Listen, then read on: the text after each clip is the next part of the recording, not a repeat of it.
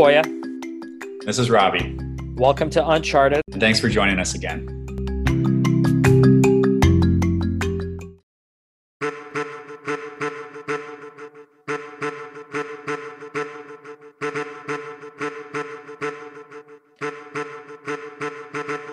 School's out for summer, but if your business is running QuickBooks, you'll never get a break. NetSuite by Oracle is the number one cloud financial system, no matter how big your business grows. With visibility and control of your finances, inventory, HR, and more, NetSuite is everything you need to grow all in one place. Automate your full process with NetSuite and close your books in time. 93% of businesses surveyed increased their visibility and control since graduating from QuickBooks to NetSuite. The best news for you as an Uncharted listener is you can get their special financing as is back. NetSuite is offering one of a kind financing program only for those ready to graduate today. Head to netsuite.com slash scale right now. That special financing is at netsuite.com slash scale. That's netsuite.com slash scale.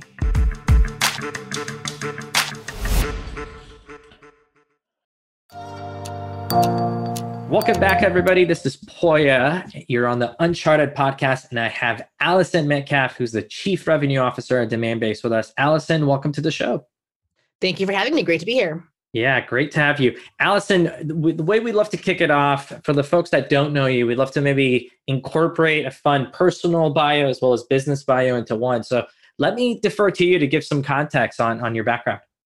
I think one of the kind of more interesting things about me is I was very much a failure to launch or delayed to launch uh, person. As I left college, I was very resistant to join the world of grown-ups and I traveled and taught English all over, all over the world for about three or four years before I decided to come to San Francisco. Um, and then I think the other thing that's kind of funny in retrospect is growing up in college, I often would do some work for my dad, who was an insurance agent which I left that experience being um, quite determined that I was terrible at sales and I wanted nothing to do with business and uh, nothing to do with numbers, and I was going to be a journalist. So none of that came true. And then I ended up out here in San Francisco because I thought it would be cool to live in California. I'm from Minnesota. I had no concept of the startup world. I didn't come here for any other reason other than literally I thought it would be cool to live in California. So a lot of unintended things have happened with my career, given all of that background, that kind of makes it an interesting story. It makes for a perfect amount of story. So I got to ask, as a person that's travel taught English, like, is there a moment or story that, like, time after time, that you're like, made you be like, hey, I'm really glad I this I did this teaching thing, but I'm really glad to go back to a normal like nine to five type of role. Anything yeah, crazy I mean, happen? I mean, I think something I often reflect upon is uh, when I was I lived in Prague for a period of time, and my dad came to visit, and I just don't think I had any real recollection of, or really any understanding, I should say, of how poor I was. Like, which I just had no money at all. It, but and it just didn't matter at the time. It was like as long as there was enough money for beer and hot dogs at the beer garden like life didn't matter but it was really refreshing it, it, it really was like one day i woke up and i was like i i need to like own a lamp you know like i need to like and i remember actually going home to visit my friends in minnesota and like they had their their lives were so different from mine and it, there did switch a flip did switch from at one point where i went from not wanting what i was seeing when i went home to feeling kind of bad about myself in terms of how far away i was from their lifestyle. So it was great while it lasted though for sure. No of course. It's uh, i am sure looking back most of your friends probably envy that they did not travel and adventure as much as you have. At, at least uh, that was the case for me you know sometimes i look back and i'm like hey i wish i got to travel more so i i'm actually a little jealous of uh, your travels to say the least yeah, I don't regret it, and I think it also traveling really does make you more open-minded and learn, you know, learn a lot about how to deal with all sorts of different people and all sorts of personality styles and things like that. So it's definitely a good investment in your future, even if it doesn't feel like, if even if it just feels like fun at the time. Eh, yeah, hundred percent. So let's go to like you you kind of make it to San Francisco, you want to live in California, and you go up this like customer success type opportunities at the beginning, right? Versus most people usually not always, but usually go towards like a sales role. And customer success, like by the time you joined, hadn't even taken off, right? So, what dragged you or attracted you to go towards the CS side?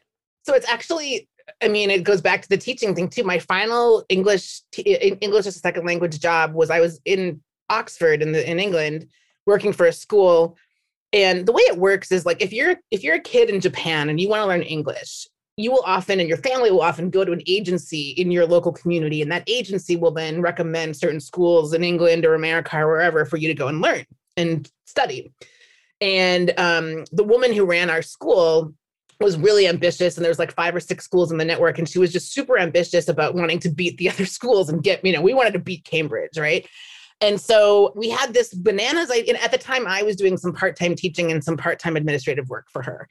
And we had this bananas idea. She's like what if i gave you a little budget and you hit the road go to a couple key of these key agencies in europe and build some relationships and see if we can increase their referral rates you know to our school from that investment? And we were like yeah let's give this a shot you know so I went out there and I started doing this and started kind of nurturing these relationships with these agencies and, and, and trying to you know figure out what would they need to see for them to start referring us more business. So when it came time to move, I literally was talking to her and I was like, I'm trying to make this resume. I'm trying to figure out what kind of jobs to apply for. And I don't have any idea what to do. And she was the one, she was like, you know, I think you're like, just say you're an account manager. I think that's a thing. And so I literally put my, I made that in my resume and I put it on monster.com, aging myself a little bit here. And Catherine Jung, who was the VP of sales at a company called Equilar, who is now a very close friend of mine to this day, they really liked my teaching background. Uh, and they thought that the teaching background would be really transferable and applicable to training clients on how to use this particular platform, which, by the way, was an executive compensation platform of which I had no business talking about. I mean, like, thank God for Google, right? But that was kind of the the arc was i wasn't you know my teaching skills they thought would would really translate well to, to training and education and adoption methodology for this for this world. And so that's how i got my my foot in the door.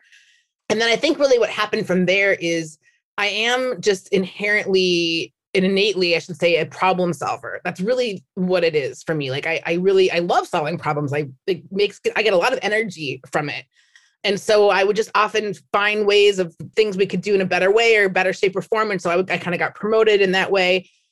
And then went to Jigsaw, where I had my first kind of founding role, where they they hired me to kind of build out the enterprise customer success function there. And to your point, that's around that's so that's like 2008, 2009, when the term customer success becomes a thing. I think Salesforce really coined it, and you know that's that's kind of how I got my start in leadership. Love it. And looking back, right, you got your start into leadership, the CS background. One of the things we were talking about is now you're a chief revenue officer at Demandbase. How's the CS background like helped you? Because more often than not, not, it's not always the case, but I would say the majority of the time, folks that are in a CRO role, like they come from like I would say sales background, sometimes potentially even a marketing background. But yeah. your is, is majority of it is in like the CS background. Like, what advantage has that given you now that you kind of look back? Well, I think so. A couple things. So, one, when I was running customer success at Jigsaw and at LiveRamp and my other various roles, I was always a very revenue focused CS leader. So, my brand of customer success was certain state, small, you know, earlier stage, very revenue focused. So, I I always had upsell and renewal dollars attached to me. And at both companies, at one point, you know, the upsell starts to like become bigger than the net new dollar number. So, I was always kind of a strong sales DNA person, anyways and then for about three or four years at LiveRamp, we actually disbanded functional leadership. And I was a GM for a while of our of us of this TV business that they gave they you know they asked me to run it when it was like 12 million dollars and um wasn't the talk of the town suddenly in ad tech tv became the talk of the town and so our tv business really exploded and that's where i had to kind of wear a net new logo hat and a cs hat and an operating hat and a product hat and so that's that was the period of time where I expanded beyond customer success. And then at the end of my tenure at LiveRamp, I was running all kind of go to market productivity and BD. And so that's where I really fine tuned my my data skills. So I really I would say LiveRamp was really where I did a lot of horizontal growth, right? And I think I talk about the importance of horizontal growth a lot because I think I would never have been considered for this role had I not been able to kind of show that diversity of roles. And so one path I could have taken was just double down on customer success and trying to be a CCO somewhere, but it really wasn't a choice that I made, right? It was like these were the opportunities that presented themselves and these were interesting problems to go and solve. And so I kind of jumped into that, found some success with those and learned a ton and and here I am.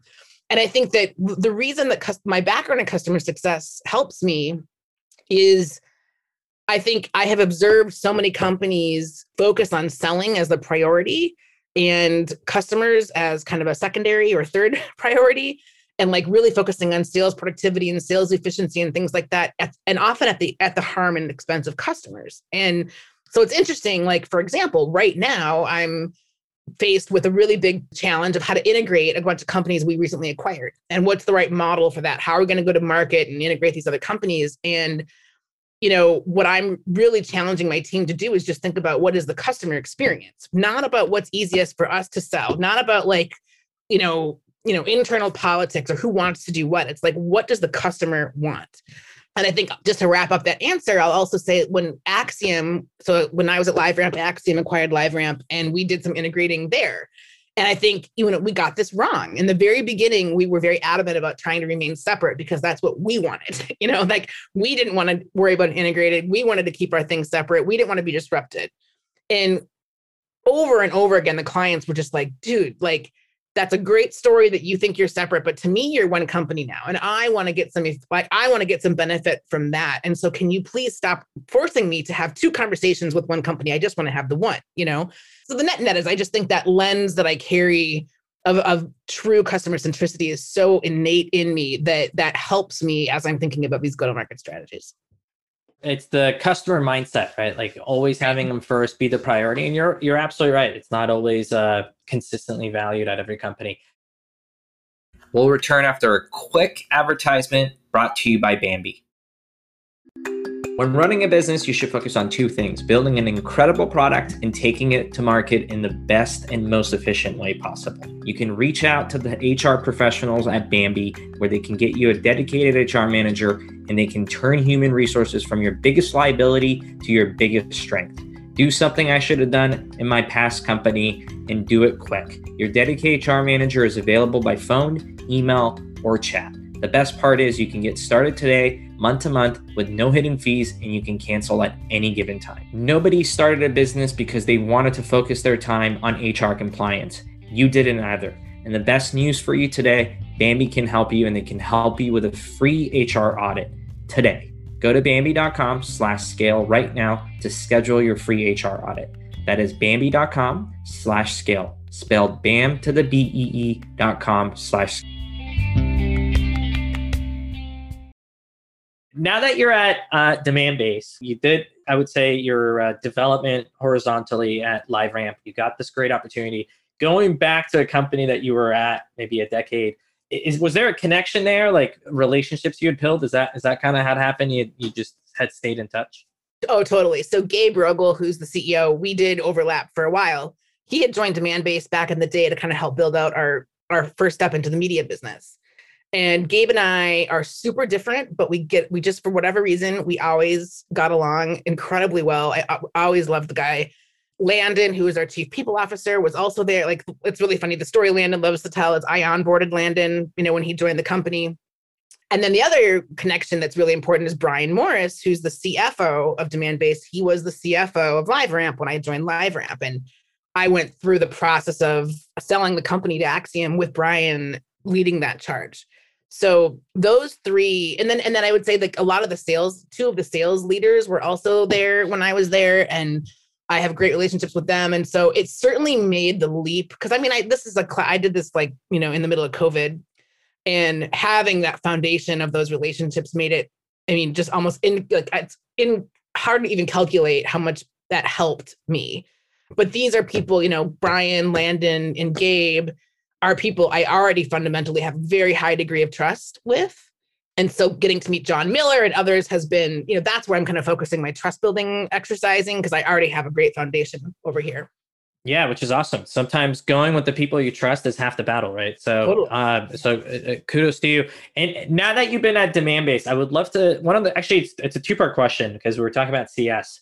Given your CS background, who do you think owns the CS responsibility. In other words, what I'm trying to say is like when you think about is it should it be owned by the sales team? Should you have a different CS team? Like what's what's your rule of thumb? This is like another topic that's been somewhat hot and I'm sure it depends, but yeah. what are some like your rule of thumbs like how people should think about it? Should it be a separate function? Should it be two? Is it do you have a pod maybe? Like what what's the framework there? Well, I think so. It, I mean, I hate to say it depends, but it, it, it depends so much on the product. I think like that is like how complex is the product? How many people are you trying to get to adopt it? Is this something that like one person's going to use, or is this something that you want hundreds of people to use at an organization? Like, there's all of these different things, and I think where people get in trouble actually is being attached to one certain idea and then trying to force that implementate like force that methodology or that religion or whatever it might be on the company that they're at because it worked somewhere else you know and so what i've really tried to do is work with and, and i will also say the Demandbase was in a period of transition when i joined so about a year maybe I'm, i lose track of time let's call it six to eight months or so before i joined they had made the decision the former cro did who was gabe who's now the ceo to bring sales back in to customers and have them really drive the renewal process. And I think part of that was they were seeing that our renewal cycles were a lot more selling than they were before. And so what you really want to do is like again, you want to match the skills of your team with the needs of the business, but also like what does the customer need? And the reality is for Demandbase, our new product, Demandbase one, is is quite complex, right? It's it's got it's like going from a bicycle to a Ferrari from our old product to our new product. And having people really focus on being kind of the product expert that's going to help you understand how to use this product to meet your goals and separating that from some of the commercial conversations it's kind of a it's a it's a it's a question of capacity frankly and focus that is really really work, working well for us. But you also have to remember that we are a several hundred million dollar company now.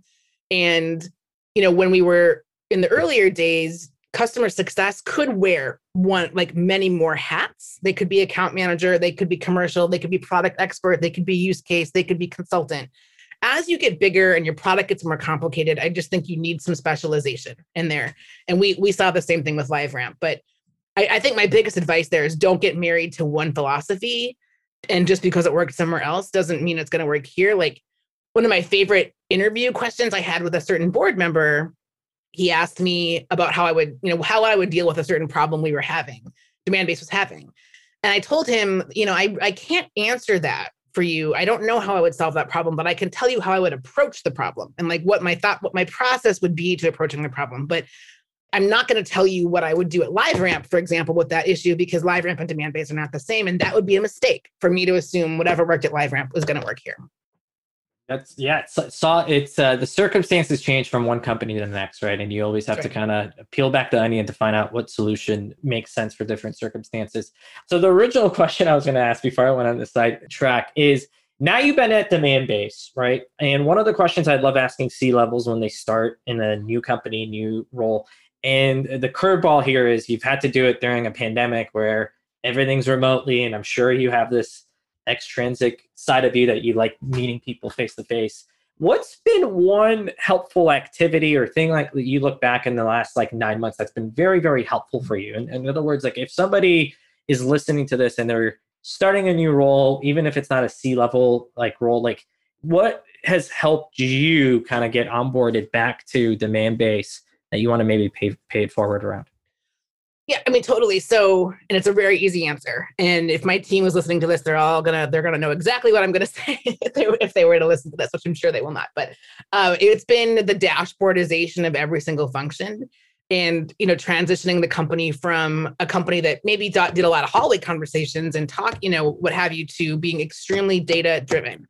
I often use this analogy of like I call it the world clocks, where I imagine running an organization of this size, and I want to be careful. I mean I even reflect on a, a post that Lemkin wrote about different types of VP of sales and different sizes of companies, like the in the weeds one versus the dashboard running one, right? I'm somewhere in between. I get involved in deals, but we're too big for me to just be running around talking to everybody all day long. I need data, right?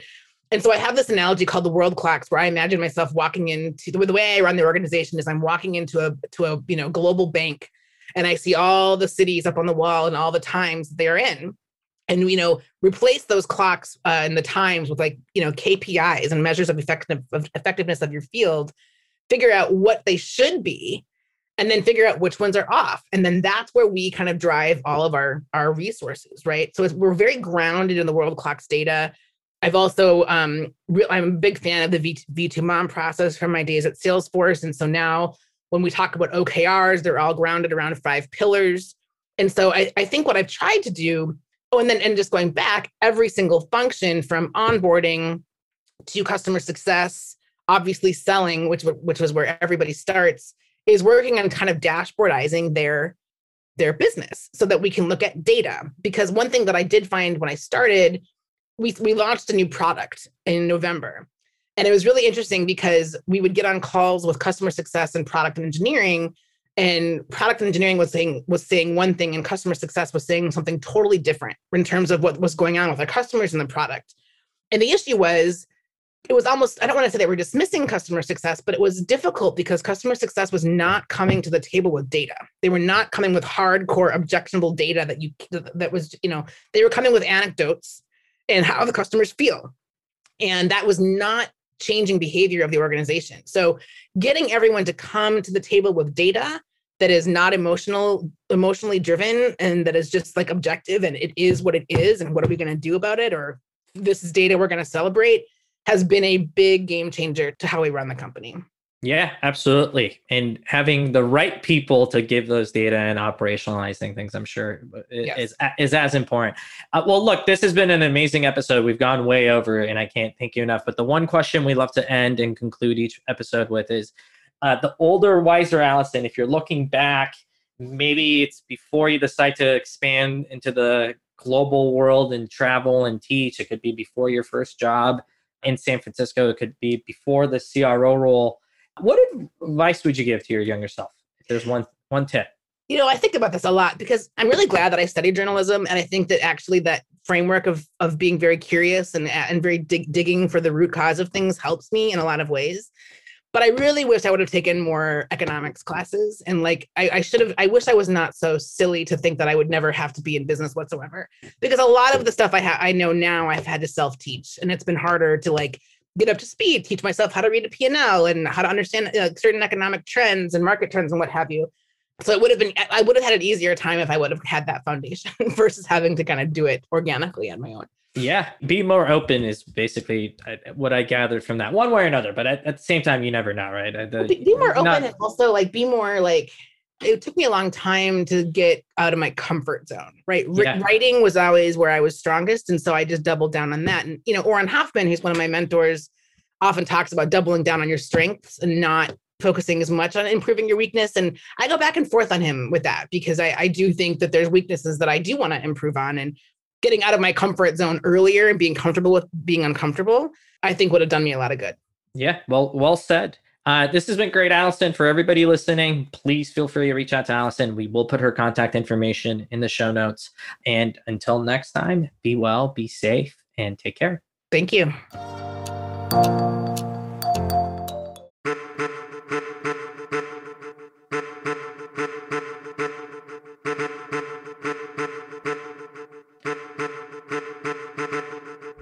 School's out for summer, but if your business is running QuickBooks, you'll never get a break. NetSuite by Oracle is the number one cloud financial system, no matter how big your business grows. With visibility and control of your finances, inventory, HR, and more, NetSuite is everything you need to grow all in one place. Automate your full process with NetSuite and close your books in time. 93% of businesses surveyed increased their visibility and control since graduating from QuickBooks to NetSuite. The best news for you as an Uncharted listener is you can get their special financing as it's back. NetSuite is offering one of a kind financing program only for those ready to graduate today. Head to netsuite.com slash scale right now. That special financing is at netsuite.com slash scale. That's netsuite.com slash scale.